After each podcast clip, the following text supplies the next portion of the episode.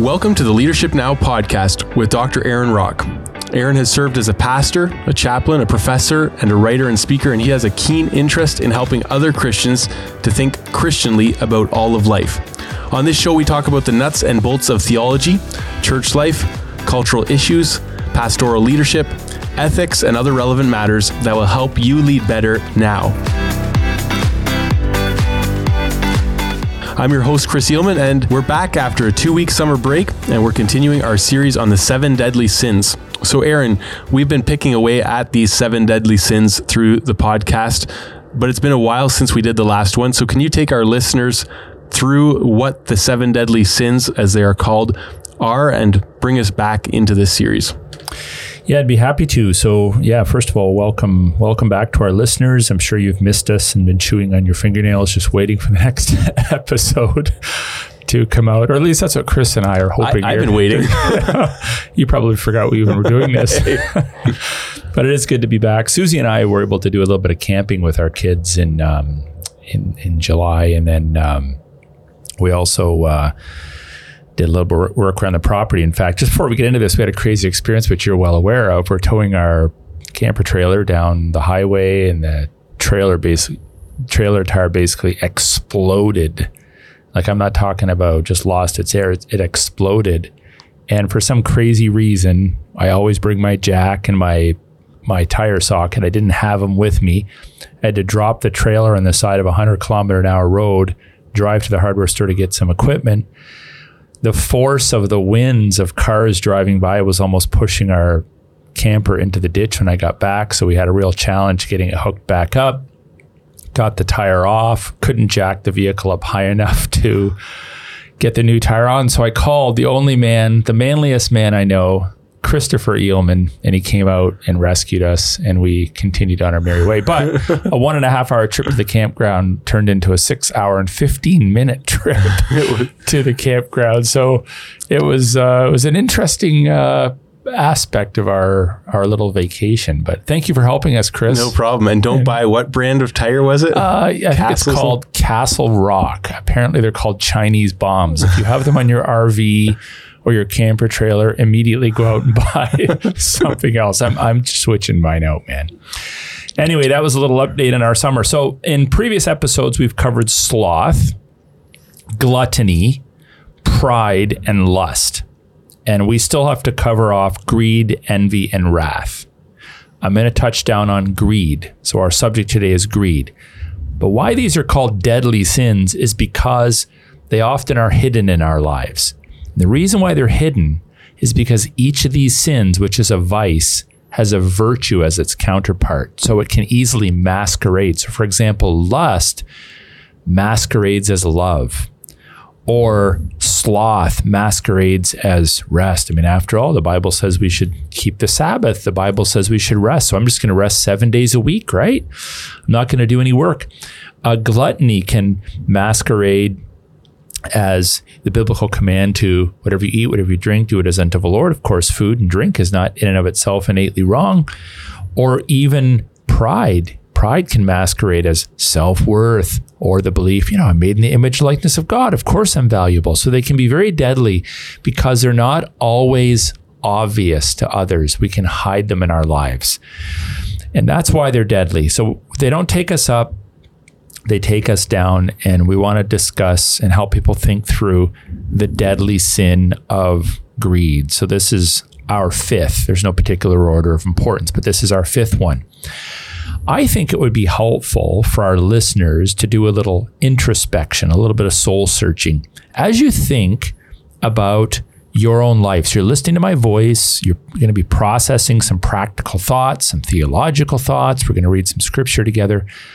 But how about we do a little bit of introspection? And I thought it would be helpful to begin with some introspective questions. I want to pose a series of questions just to get us thinking about whether or not this sin might actually be present in our own lives and souls. How about a question like, Am I generally dissatisfied with what I have? So we each have possessions, some have a lot of possessions compared to others. Some have few possessions, but we all have possessions. just ask yourself, am I generally satisfied or dissatisfied with what I have? Here's another one. When I get or buy something, does the thrill wear off once it's mine? You know, I've noticed this in my own life at times. I'm excited to buy something, I'm researching a tool or a piece of equipment.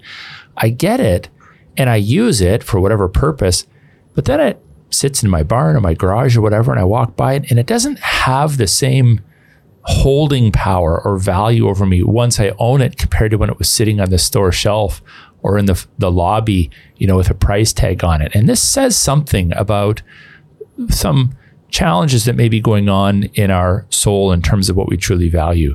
Another question would be Do I find myself wanting what others own? I'm always looking over the neighbor's proverbial fence to see what they own.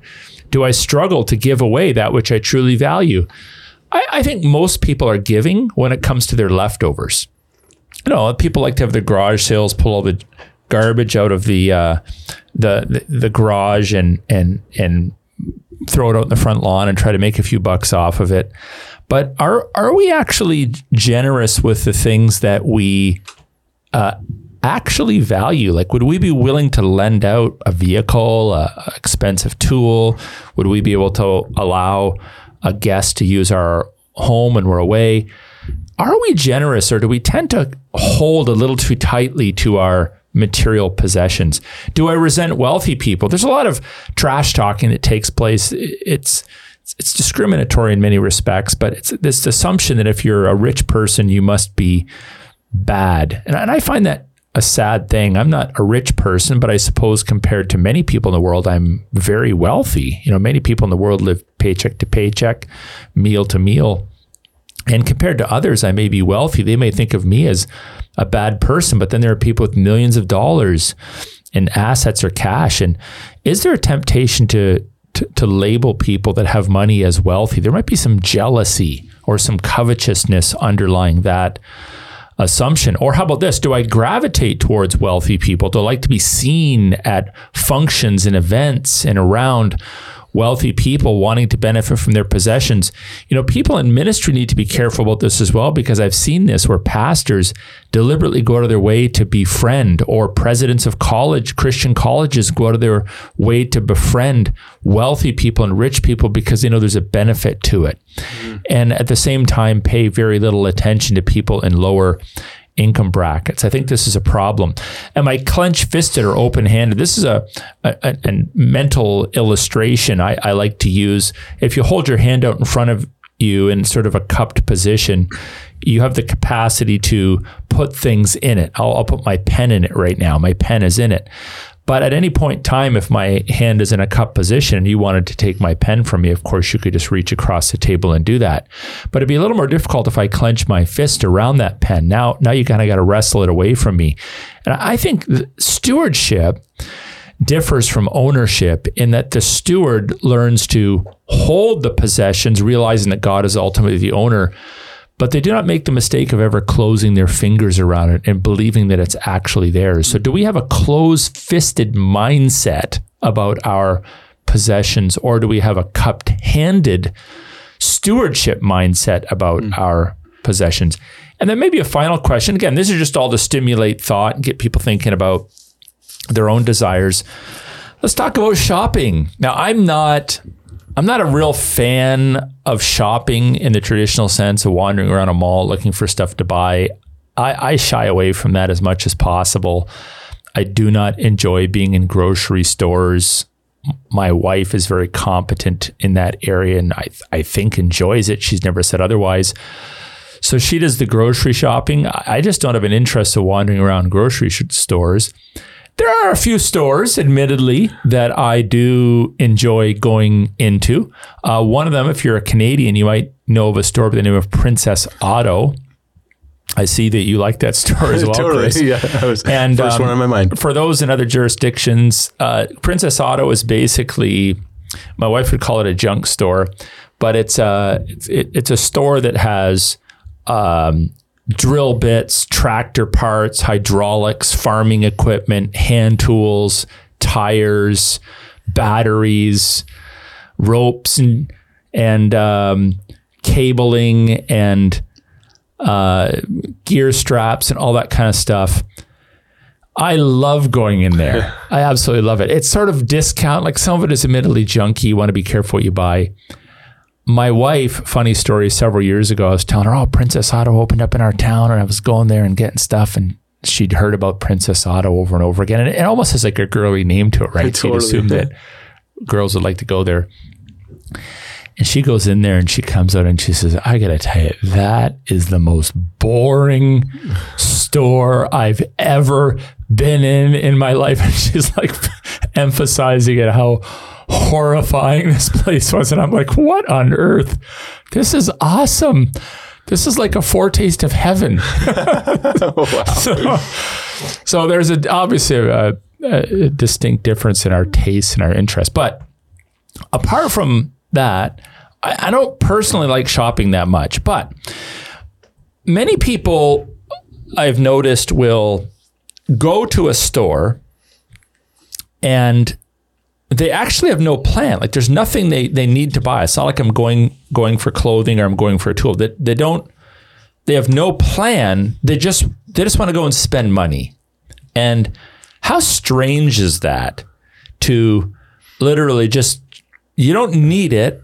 You, you don't even want it until you see it, but you just have to offload your money. And that might be symptomatic of some greed or covetousness going on. So I I think that uh, if if any of these questions sort of get you feeling a little convicted or even a little angry because you've been asked them or you feel like you're being confronted, it just might might be and, and I don't know, but it might be that you're struggling with the deadly sin of greed. Hmm. And so hopefully this podcast will be of benefit to you in making the necessary correctives in your life. Yeah, absolutely.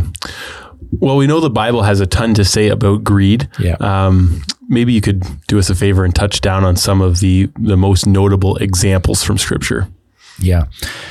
Well, first of all, I want to define greed, and then I'll I'll mention a few critical passages. And, and like you said, Chris, you're right. There there are many, but greed let's just begin by by acknowledging this that there is nothing innately wrong with wanting material possessions with food with wanting relationships. Now the exception to that would be if those material possessions are innately destructive right? So wanting your neighbor's wife or wanting illicit drugs or whatnot. But wanting tools, wanting clothing, wanting a home, wanting a car, wanting a T-bone steak, wanting to be married, wanting a wife, wanting a husband. There's nothing innately wrong with material possessions. And I think we have to be careful about this because many of us think that the Bible teaches us that money is the root of all kinds of evil, but really the the the love of money is the root of all kinds mm-hmm. of evil. And material possessions in and of themselves were given to us by God. They didn't evolve, they didn't just happen. In fact, enjoying the things of this material world might for some, and I would say it's probably a small few, but failing to enjoy the material things of this world might be a problem for some. You, you, might not be enjoying the material world enough. You might be so as we say, heavenly minded, you're of no material value. You might have a dualism in your mind, in your worldview, that says that only that which is immaterial is good. You might think the body's bad, sex is bad, money's bad, food is bad, drink is bad, everything's bad. This is not symptomatic of a proper understanding of of scripture. You know, Ecclesiastes 9 7 says, Go eat your bread with joy and drink your wine with a merry heart, for God has already approved what you do. That's a very interesting statement. Now, I, I know I know Ecclesiastes fairly well, maybe better than some of the wisdom books in the Bible, and I do know that the whole book is qualified with that under the sun perspective. That there's there's some ironies there and there's a there's a sense in which the writer is often saying, okay, you know, go pursue the things of this life and see how it works out for you, because I can tell you it won't work out for you. So I understand that there's a there's a bit of a denouncing of attachment to the material world and a call to set our eyes on heavenly things. But in this particular verse, after it talks about going eating your bread with joy and drinking your wine with a merry heart, it actually says, For God has already approved what you do. So God is not opposed to you having a nice glass of wine. God is not opposed to having a nice steak and potato dinner, or, you know, if you're of a different generation or ilk than mine, whatever it might be, a vegan burger or something like that, if that floats your boat. But the the temptation is to fall in love with these things. But uh, again, I want to emphasize that material things aren't in and of themselves bad. Even in the famous Song of Songs, which is this incredible expose of a, a, a two lovers pursuing one another and the, and the, the community, the others, as they're called in the book, chiming in and affirming that love. This very erotic, very s- sexual book that displays the be- benefits and values of creational sex. Um, in chapter 5 verse 1 it says eat the others in the text as you're speaking to the lover and the one that he loves say you know eat friends drink and be drunk with love again eating drinking human sexuality we have to get it out of our mind that these that these are somehow innately bad yes yes yes yes they are all infected and corrupted by sin to a certain degree. And so we have to be careful that our view of love is actually creational and biblical in nature, that uh, eating and drinking doesn't become abusive where we, we become big fat slobs or we're drunks and we're saying, well, the Lord says eat and drink as unto the Lord, and I'm a fat slob as unto Jesus, or I'm a drunk as unto Jesus. No, these are gluttony and drunkenness are for all of times in all cultures in all in all generations and at all in, in every single environment we find ourselves in sins that needs to need to be denounced and dealt with. Even in the uh, beautiful apocalyptic description of creation re- being restored in, in, the in the end in Revelation 19 we we see there the marriage supper of the lamb. It's not the marriage worship service of the lamb. It's not the worship the marriage prayer meeting of the lamb. It's portrayed as a meal that this picture of a banquet and food a, a heavenly wedding as the bride and groom are fully united in the eternal order of things is beautiful. So that which we, Chris, that which we taste, touch, and feel are given to us by God, and they're not to be substituted for just for ethereal experiences in heaven. But we need to understand that God God created us, put us in in Eden, in a physical, tangible, touchable, tastable, smellable, feelable environment. And even though the whole world has been corrupted by sin, that which is tastable, touchable, feelable, smellable, hearable is not innately in and of itself evil, and that which we cannot see, taste, touch, smell is somehow good. Mm-hmm. There's there's I mean, even in the in the immaterial world, there's bad. There's devils, demons, you know, there's there's uh, Satan himself.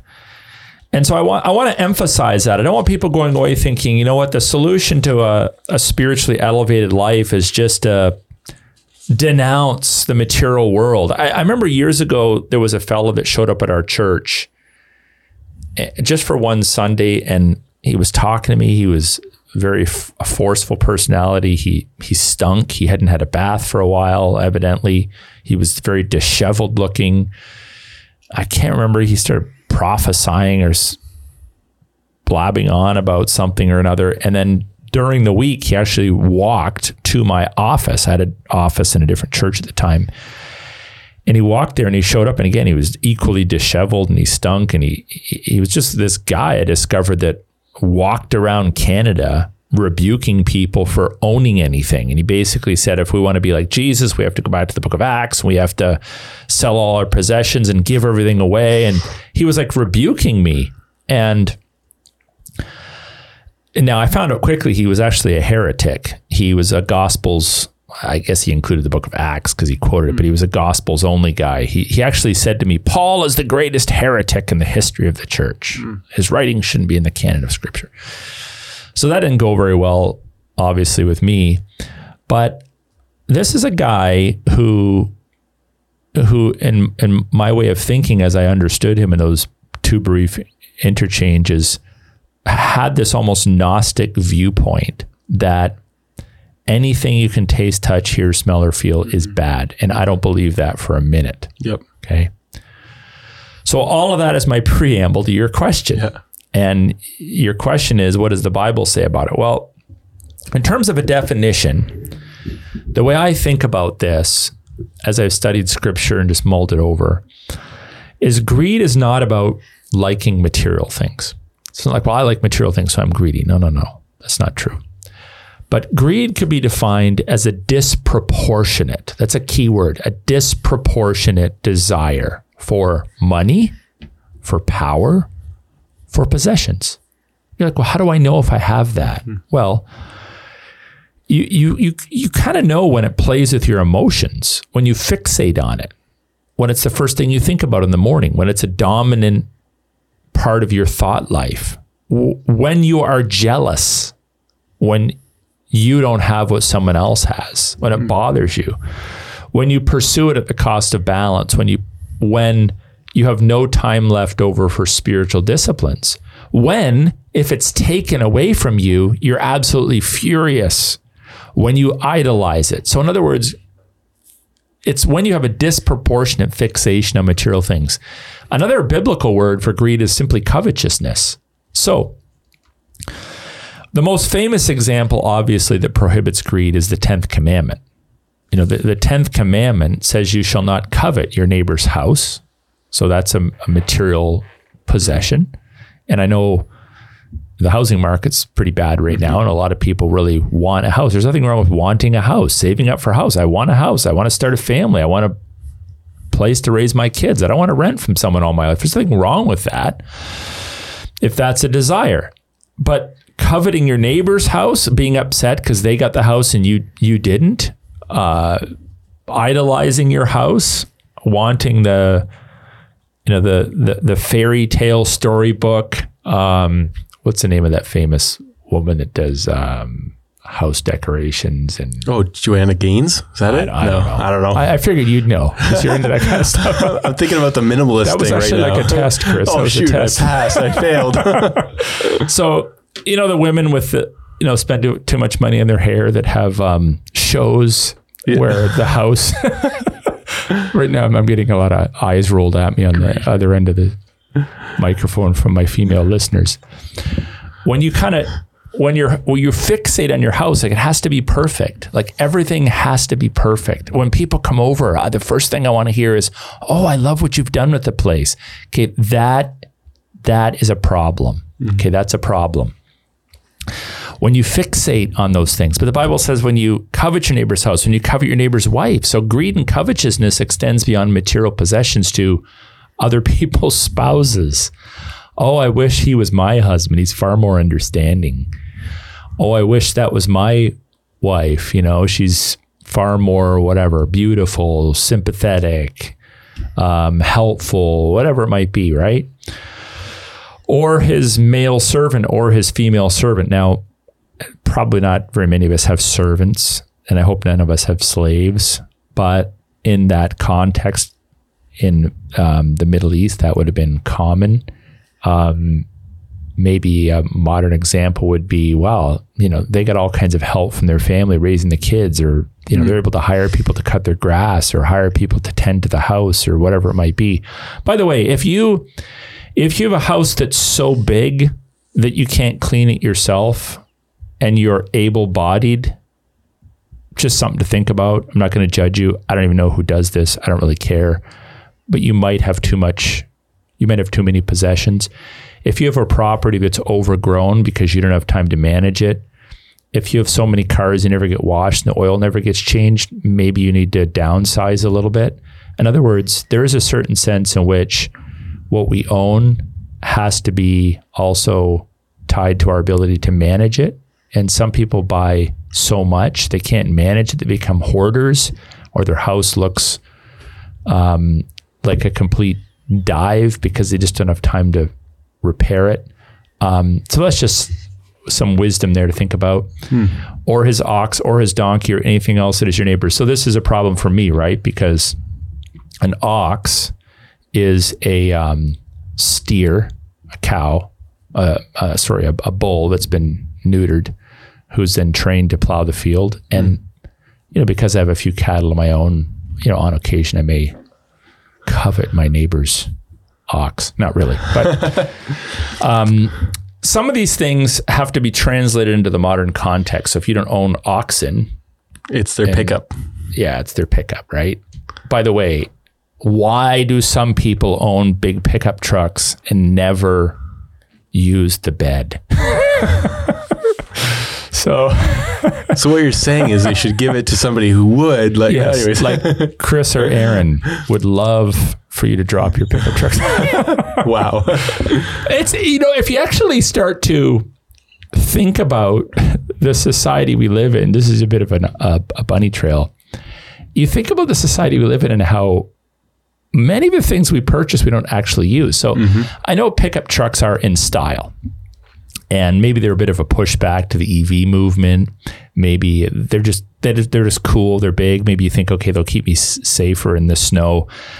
But if you step back and look at it objectively, it is a little bit weird to own a truck that's designed for hauling things around, but never to put anything in the back. It's just that the bed literally is there for show it's just a little bit weird, right? It's like buying a trailer and just leaving it in your back field or something. Um, so uh, maybe maybe we need to maybe another little test for us to do with regard to our um, material possessions is are there things that we're paying for or have purchased that we actually we, we don't even use them? So it's it, this is even beyond like need versus want. This is just i don't even use it. Mm-hmm. and it's sitting in my garage or it's parked in the driveway and it doesn't get used or it doesn't get enough use to justify its me owning it. So for example, if I'll just use this example, you go out and buy a utility trailer, but you only use it once every two years. Why not sell it and borrow a buddy's if you're only going to use it every two years? If you buy a eighty thousand or probably a hundred thousand dollar now pickup truck, and you, you never haul two by fours, you never put anything in the back. Wouldn't it be more reasonable to maybe buy a passenger vehicle that's a little bit smaller? You know, just some things for people to to think mm-hmm. about. But that's a famous passage. Now I want to I want to do a little quick word study. So if you notice in Exodus 2017, which is what I quoted from, because there's there's two places where the Decalogue is listed, but in Exodus 2017, uh, it says, "You shall not covet." So the word here is desire, and the Hebrew word is tamad.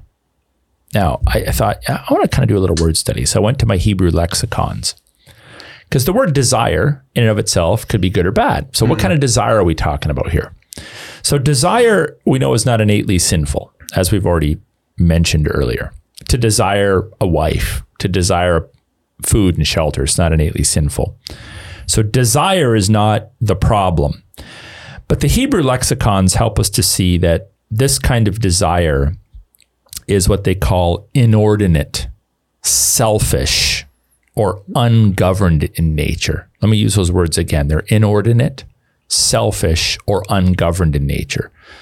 So if you have a desire for something you don't own, or you even fixate on something you recently purchased, and it's it's inordinate, it's it's unusual, it's disproportionate is the word I used earlier.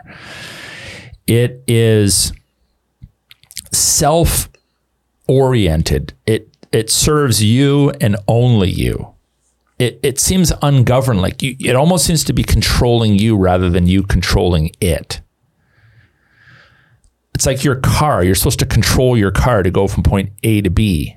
But if it's like controlling you, it's like fixates on you fixate on it. Like you're you're terrified when there's the slightest scratch or bit of dirt on it.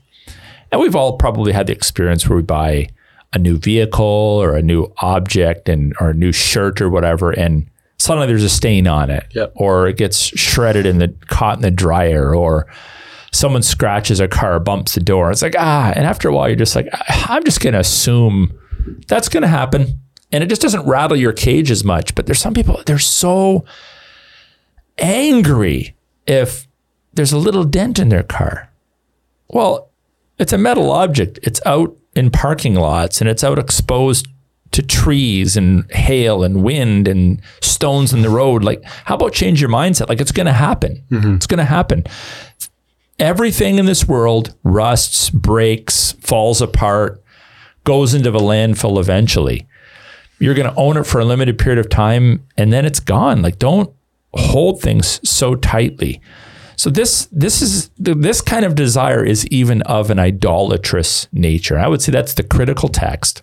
Hebrews 2017, part of the Decalogue, the 10th commandment, do not covet, do not be greedy. Do not have this inordinate, selfish, ungoverned fixation on things, on stuff, on other people. And then Proverbs 119 is a great place to go to because it's another wisdom book. We mentioned Ecclesiastes earlier. Proverbs 119 ties greed to unjust gain. So there's there's just gain. So I work eight hours, I get paid X number of dollars. I I I have a verbal or written contract with a person to do job A, and as a result, I receive B, whatever the financial pay is determined to be. That's just.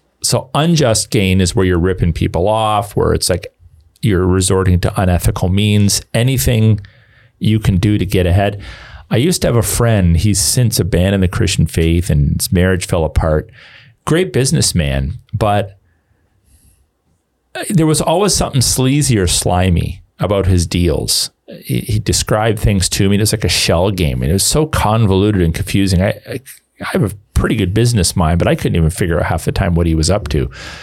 But over time, I determined it's greed, it's covetousness. Mm-hmm. This is his idol, and he never pulled that idol off the man, idol off the mantle of his life and threw it in the garbage can, and it overcame him. And he he he he's still alive to the best of my knowledge, but he essentially lost his life seeking to gain it. He lost his marriage, his family, his reputation. He's he's a fool. His reputation now is is completely tarnished. So if if you resort to all means necessary in order to attain something, uh, that should trigger some soul searching in you. And then a third example I'll give, maybe maybe one of the most famous from the Gospels, is the rich young ruler. Yep.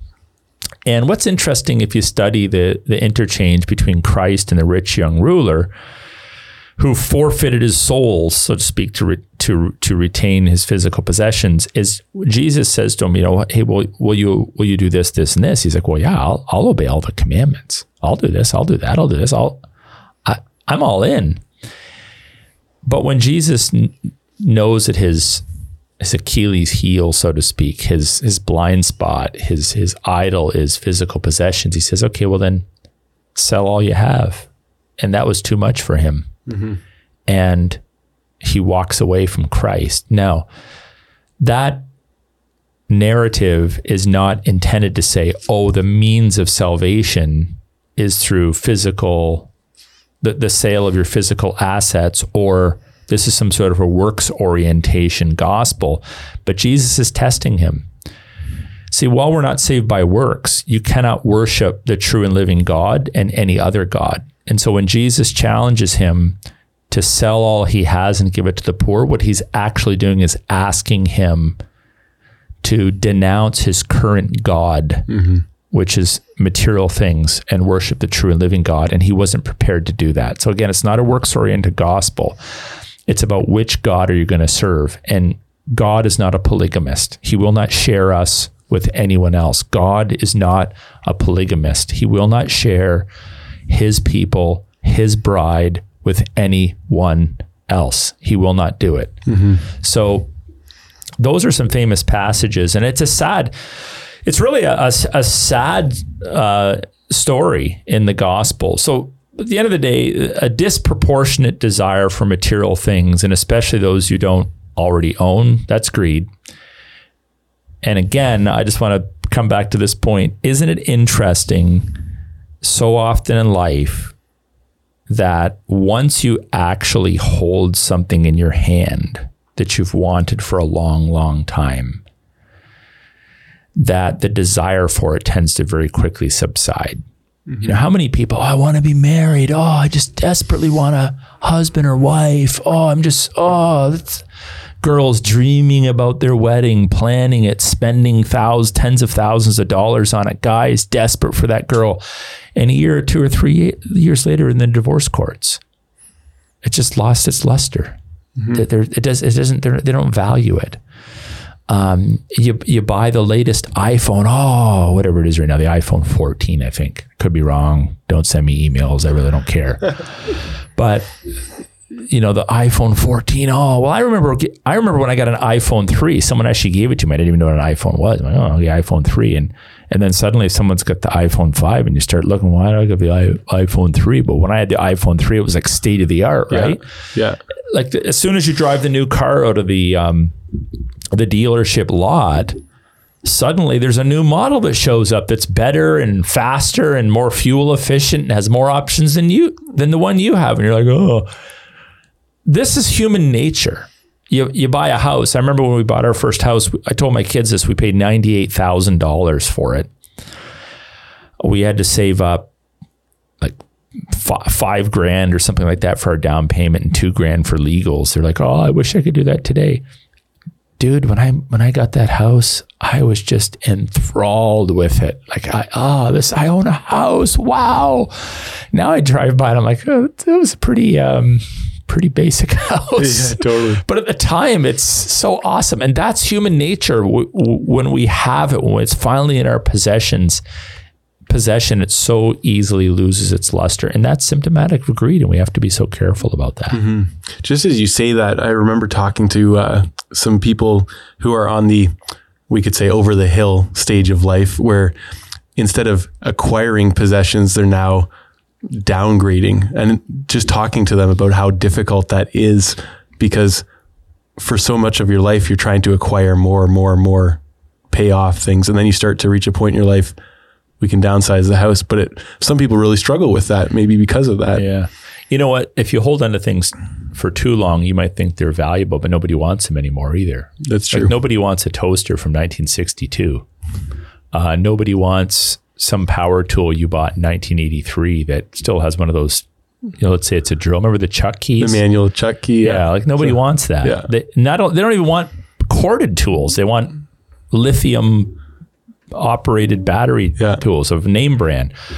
Um, some things come back into style, but it's a good point. It, I I um I uh, I like to kind of extricate myself, if you will, from from the entanglement of earthly possessions by often just just giving things away. Yep. Um, and you know, it, it again depending on what you do. So you and I are hands-on guys, and so I have a lot of tools, for example, and I I use those tools.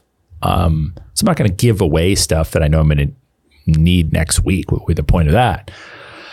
But there's no point in having three, four of every item either. There's no point in just stockpiling stuff because, well, I like stockpiling stuff. The, the extreme example, of course, would be these hoarder shows you sometimes yep. see.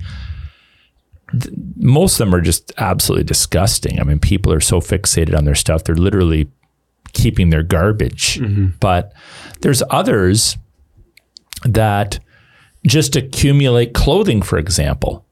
Just hundreds and hundreds and hundreds of articles of clothing.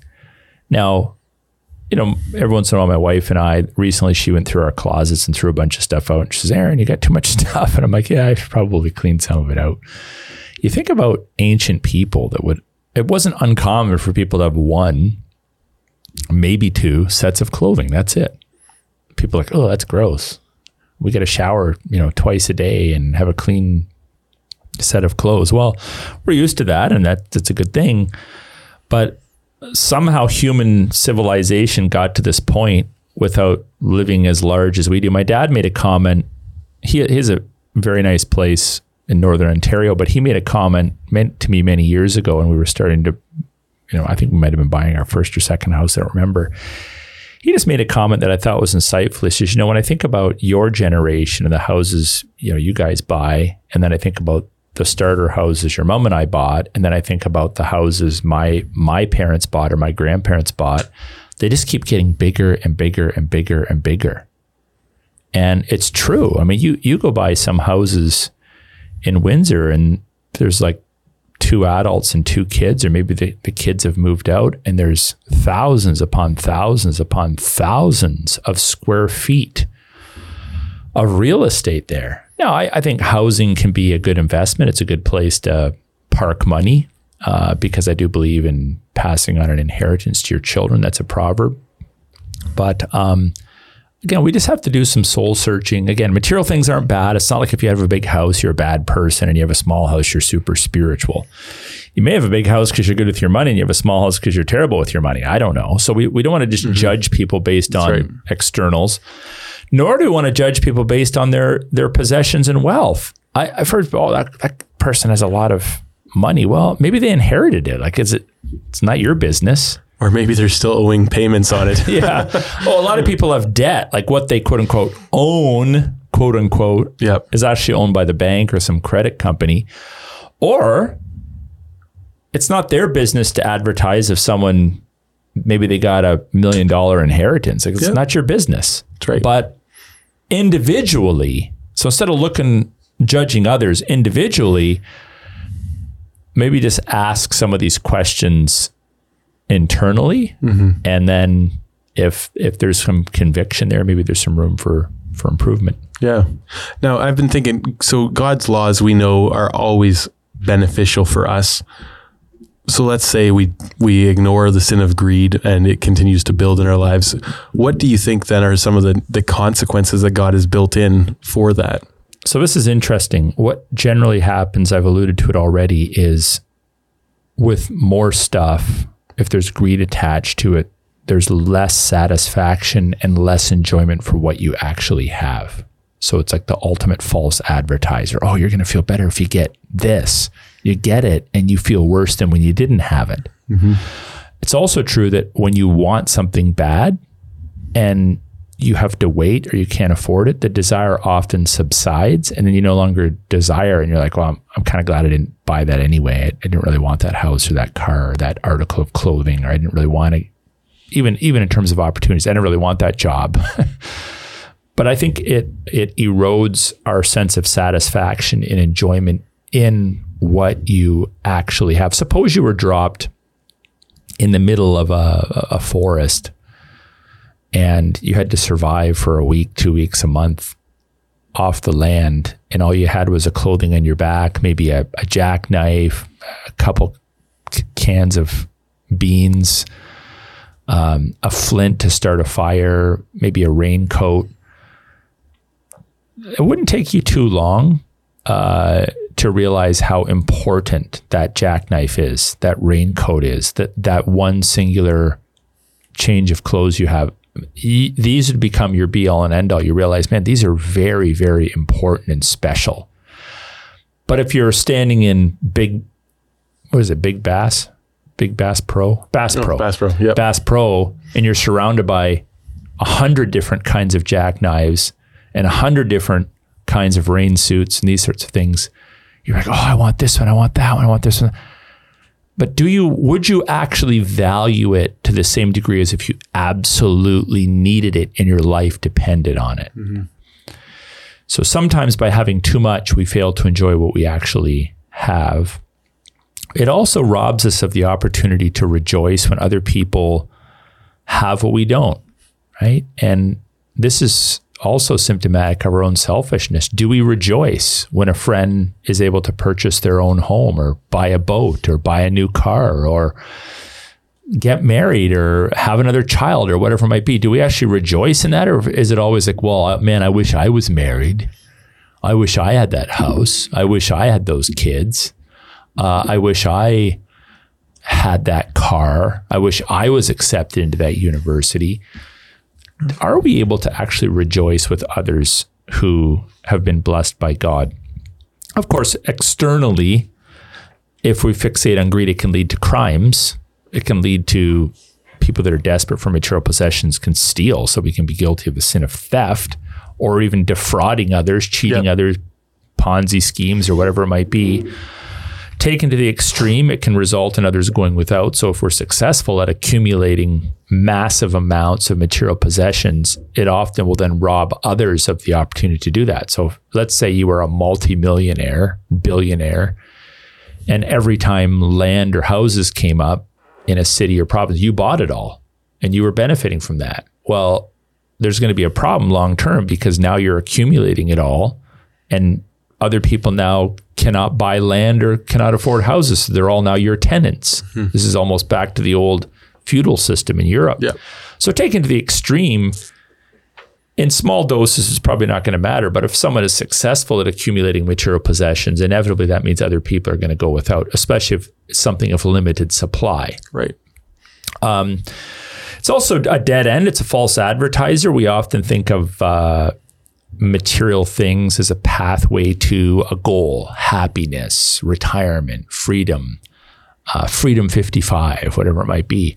And it's a dead end goal. How many people do we know that retire and realize that life is kind of bland now, that it wasn't as exciting as they thought it would be, that they, you know, they live their, their whole work lives and I, I, I, by the way, would just as a sidebar, really challenge Christians to speak a whole lot less about retirement.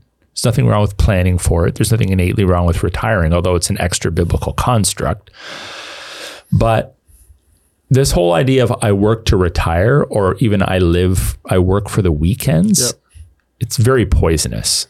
Uh, you you work Mondays joyfully as unto the Lord. And if at some point in time you no longer have to work for a paycheck and you can volunteer, fine, do that. But don't, this whole idea of just going out to pasture, I'm 55, I'm 60, I'm just going to work a menial job now. I have my government pension. I'm just going to fritter away my time shopping and sleeping in and, you know, reading books or something. It's, it's a waste of life.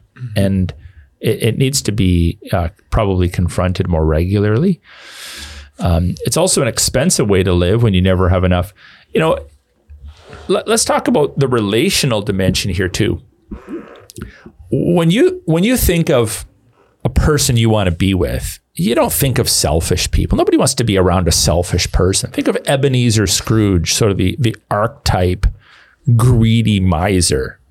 You know, in 1843, when Dickens, um, you know, wrote his novel A Christmas Carol, he portrays Ebenezer Scrooge as this miserly, cold-hearted, um, horrible boss who's confronted by the the three ghosts or spirits and and eventually changes. But there's nothing about him in his selfish state that would attract you to him. And he's sort of the archetype. Now he's obviously fictional, fictitious, and he's he's um, he's portrayed in a pretty extreme way. But I don't want to be around selfish people. I, I like being around generous people, not because well I benefit from their generosity, but they're just they're more kind-hearted. They're they're more likely to take an interest in you. Nobody wants to be around someone that's constantly talking about themselves, hoarding their possessions. They're a shopaholic. They're constantly bragging about their material possessions. Like, how long do you have to be alive to realize that's not cool? That's not culturally apropos. That's not what people are looking for in a friend. And yet, so many people are like that. Um, so it's it's false advertisement relationally. Greed. There's no upsides to it. And then, of course, it obscures what truly matters. It it it a lot.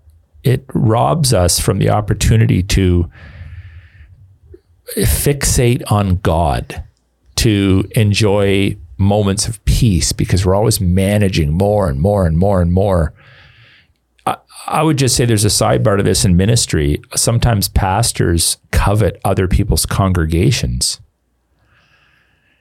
And I have a, I guess by Canadian standards, a reasonably large congregation. I'm just going to tell everyone out there if you if you're in a smaller church, brother, it is anticlimactic. Mm-hmm. It's anticlimactic. Whether you are pastoring 20 people or tens of thousands of people, it's not going to make you feel better.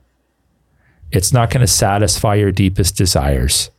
bloom where you're planted. If the Lord shepherd gives you 100 people to shepherd, shepherd them as best as you can. If as a result he gives you 200, have at it. If he gives you a thousand, ten thousand, whatever it is, there's always someone that's going to have a bigger congregation than you. Yeah. it's anticlimactic. And if you spend your time as a Christian minister just desperate for that next pew to be filled, well, you're going to find yourself very dissatisfied. I I know of men eh, that it rattles their cage so much when someone leaves their church. It just irks them, especially if they go to another church in town. It just bothers them. Now, I do get bothered when I, I, I think when people make foolish decisions, when they, they go to dysfunctional churches or they leave for the wrong reasons. But I got to tell you, I've just never been a numbers guy.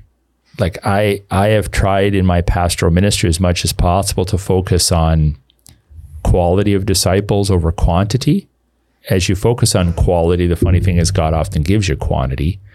But you know, if you're in a town of 100 people, your congregation is going to be a different size than if you're in San Francisco, I suppose.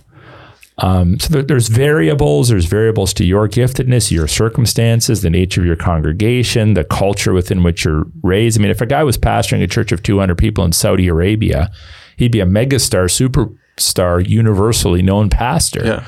because the environment there is so hostile to Christianity. So even in ministry, people can covet uh, things that we think, wow, I just want to expand my ministry. I just want to do more for Jesus. I just want to write more books. I want to have more people listen to my podcast. It's gross. Stop it. Hmm.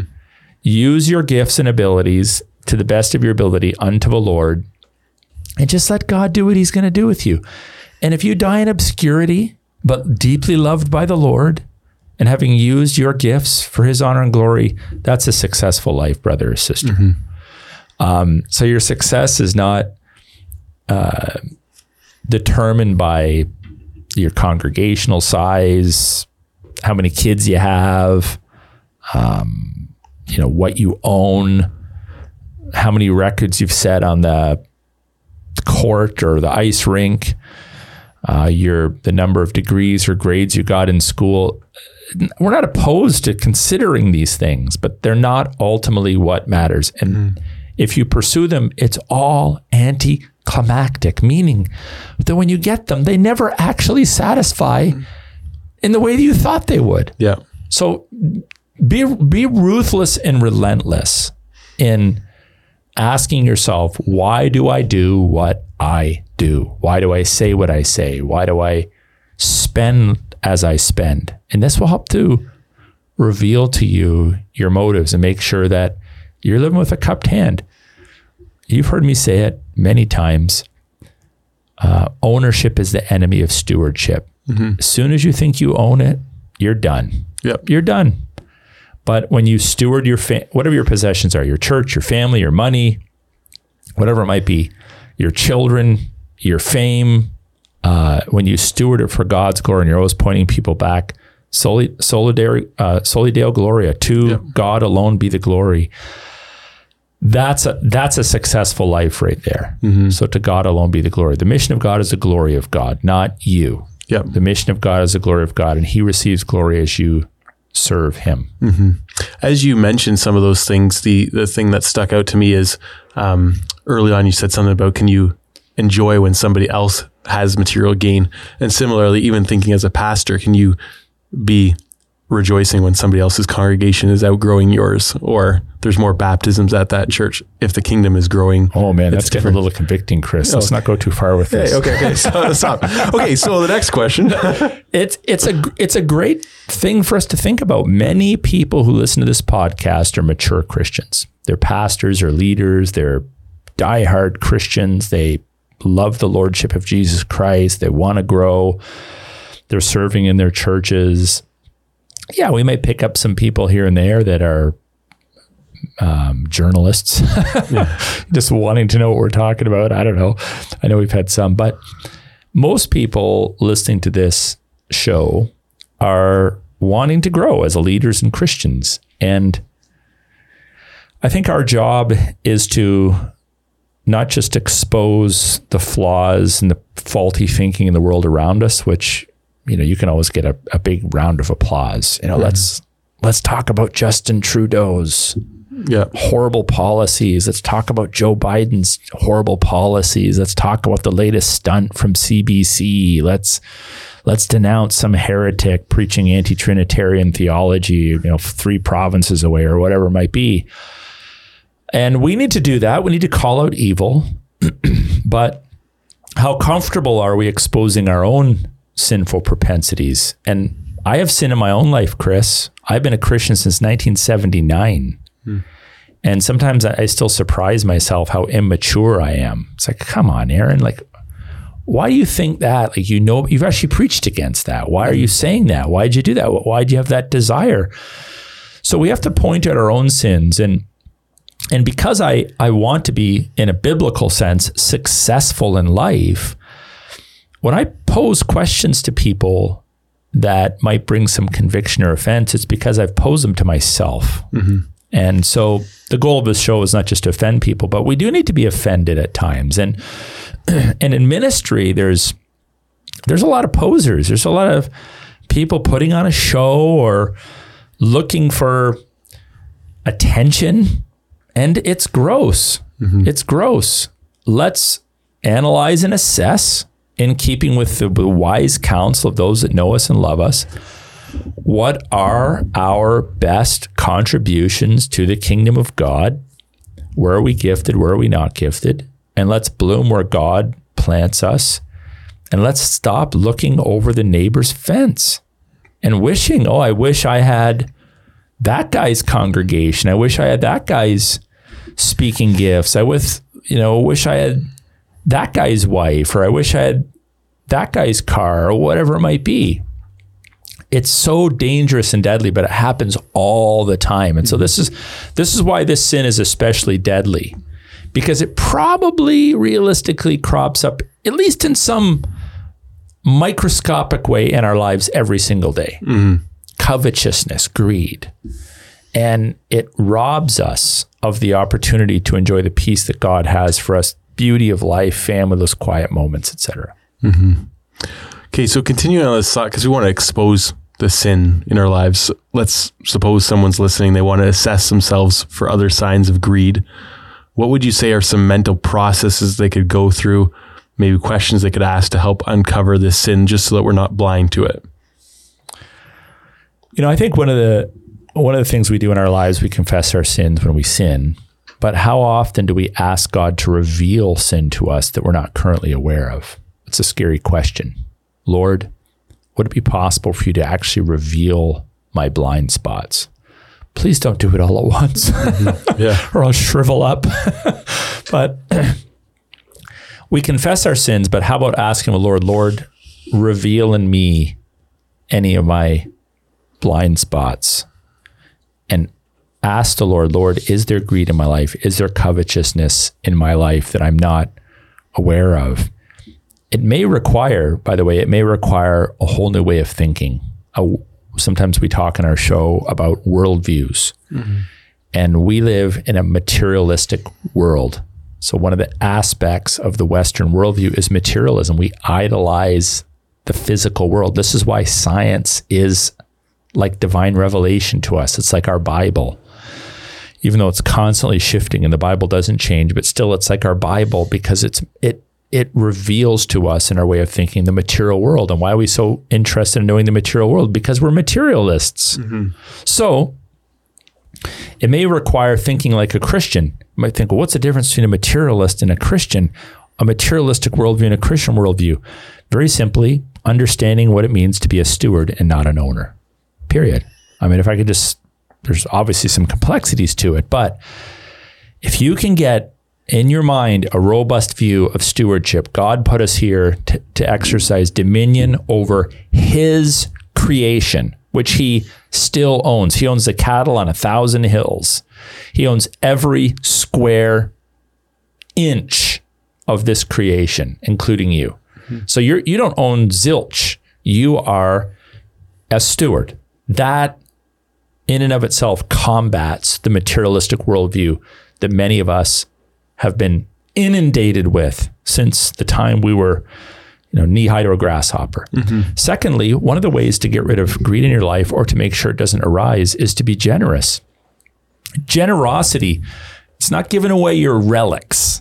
It's not, oh, let's send uh, dry out our tea bags, you know, the old Yeah. uh, the old uh, analogy yeah. of the, the missionaries. You know, we want to keep them poor and humble, so we'll dry out our tea bags and send them dried tea bags. Or we told the story of a church here in the area that was getting used coffee grinds from Starbucks and drying them out and reusing them because they wanted to save money. If that's you, start giving. You know, you know what, when we talk in our churches about tithing, people get so offended by that. And it's not because, well, I don't like the idea of giving 10% because I want to give 20. Right.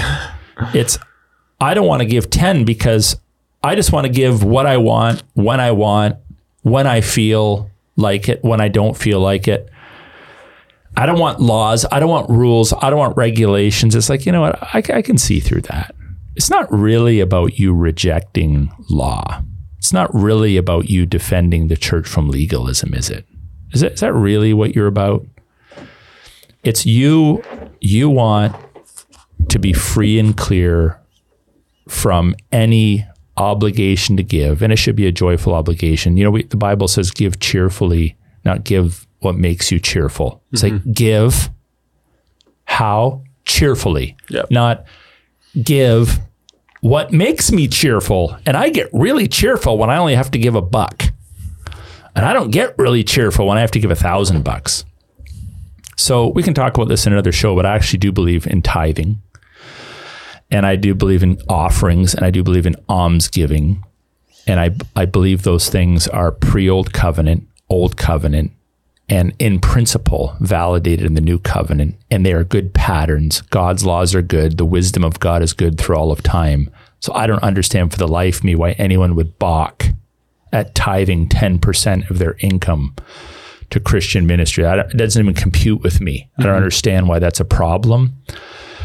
But as an aside, even if for some reason you can't get there, are you a generous person? Generosity is a way of reminding ourselves of the temporary nature of wealth. Mm-hmm. You know, I love the verse in Job 121. I'll read it. It says, Naked I came from my mother's womb, and naked I and naked shall I return. The Lord gave, the Lord has taken away. Blessed be the name of the Lord. How many of us really think about that? You never see babies entering the world with suitcases. Yes. And we put people in caskets and we may put a s- suit on them or a dress and maybe their wedding ring's still on their finger, but they're gone. And they don't they don't take any of any of their material. This is why we have wills and we have heirs. We pass it on if we have it. And when we exercise generosity, when you if you're what I always advise couples is, you know, write out your budget, don't freewheel it. And at the very top of your budget, the first series of categories should be your your givings, not your mortgage. Like oh, I got to pay my mortgage before I pay the church. Yep. No, no. At the top, you have your tithes. You have money set aside for alms and offerings, and that is right up at the top. You don't fudge those numbers. You give your first fruits to God, and then in order of priorities, not your cell phone at the top, but in order of priorities, you have your housing expenses, your groceries, and your transportation expenses, and your entertainment expenses in declining order, right? So generosity is is really important. It's kind of like fasting. So if a person's a glutton or they're sexually addicted, they can't control their physical body. What fasting does is it, it disciplines you to control your flesh, quote unquote flesh, your physical body. And of course, we're integrated beings, so it has a, a psychological effect, a spiritual effect, and whatnot. But f- fasting is what we call a discipline of subtraction. So if I'm praying, that's a discipline of addition. If I'm reading my Bible, that's a discipline of addition. But fasting is a discipline of subtraction, and that I'm not giving myself something I want, or I'm, I'm not doing something. Mm-hmm. And giving is in certain a certain way to the beneficiary a discipline of addition, but for us it's a discipline of subtraction. We're giving away our money. And what happens is when you subtract money, you get a better sense of what's really left of the true you. Hmm. Let me say that again. When you give your money away, you get a better sense of what's really left of the true you. So give someone a thousand dollars and then monitor in your soul and your heart what's going on right now. Give someone ten thousand dollars and then monitor. Okay, what, what's actually going on right now? Do I feel joy that I've been able to bless them, or is it like, man, I missed that money. I could have spent it on A, B, C, D. Oh, what if I don't have enough money? What if what if I'm not provided for? So it's it's it's a it's a huge blessing to be able to give. And then also saving is important. So I, I do believe in saving. So greed doesn't mean you shouldn't save. We providing an inheritance, often not mentioned, is a biblical uh, symptom or biblical characteristic of, of a godly person. I get irritated when I, and I know it's in jest, but people have bumper stickers out spending my kids' retirement, really, uh, inheritance. Yeah. It's like retirees. I'm out spending my my kids' inheritance. Well, um, not everybody has a great deal of money when they retire, but the Bible says a good man leaves an inheritance for his children's children. But a sinner's wealth was laid up for the righteous, Proverbs 13, 22. Imagine how much better society would be if every generation took that seriously and passed on a substantial portion of their wealth to the next generation, who then stewarded it well, who passed it on to the next. People would be immeasurably wealthy after just a few generations. But the problem is, everyone, a lot of people have to start from scratch because their forebears blew it. Mm-hmm. So, saving, not just for yourself, not just for your retirement. I I want, if possible, by God's grace, to leave my children with a lot of money. I want to be able to do that. And I think that's that's actually a life goal I have. Now, if they're listening to this episode, you know, make sure you behave yourself because you might get disinherited.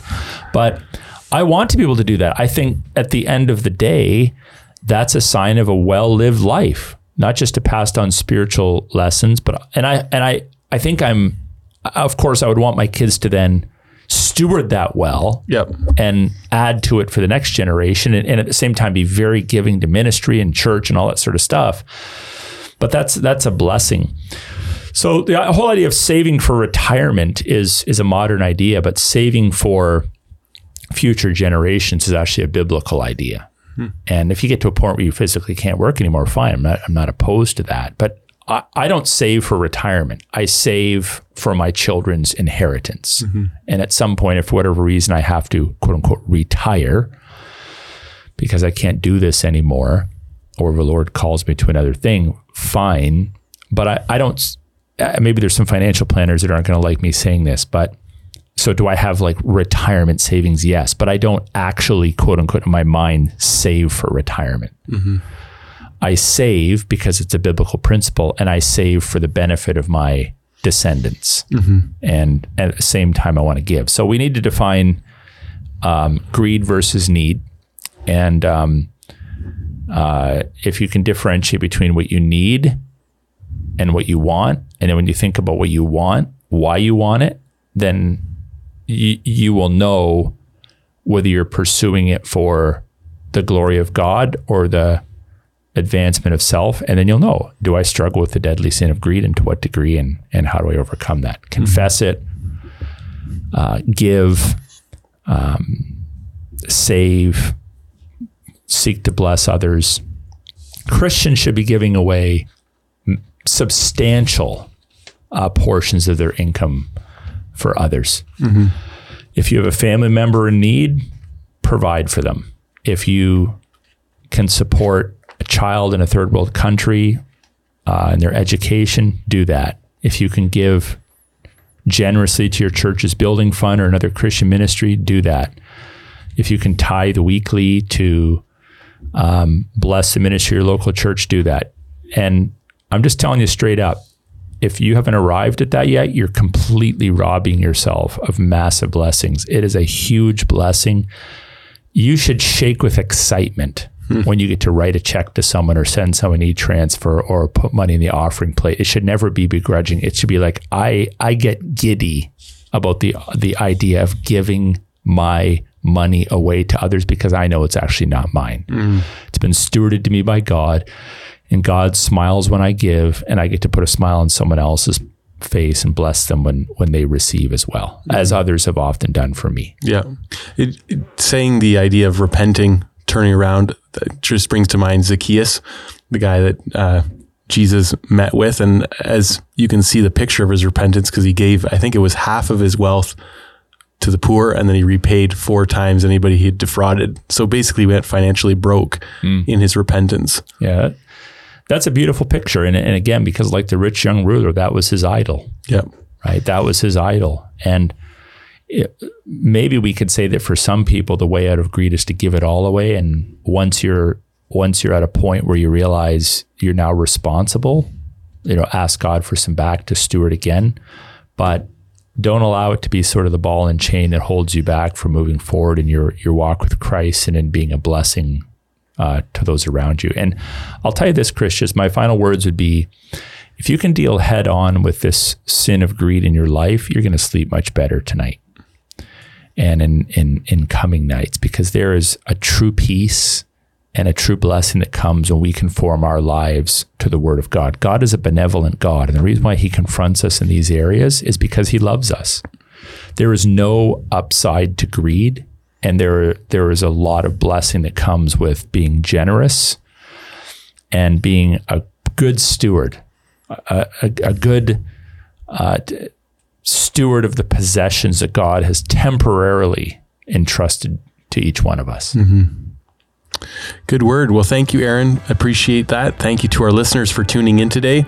If this is the first time you're tuning in and you're just finding places to subscribe, you might want to check over at the pursuitofglory.org website. That's Pastor Aaron's um, ministry blog and resource site. You can find this podcast there as well as other blog articles. You can also go over to the Fight Laugh Feast Network and find this podcast as well as other podcasts from Canadian and American um, speakers on there.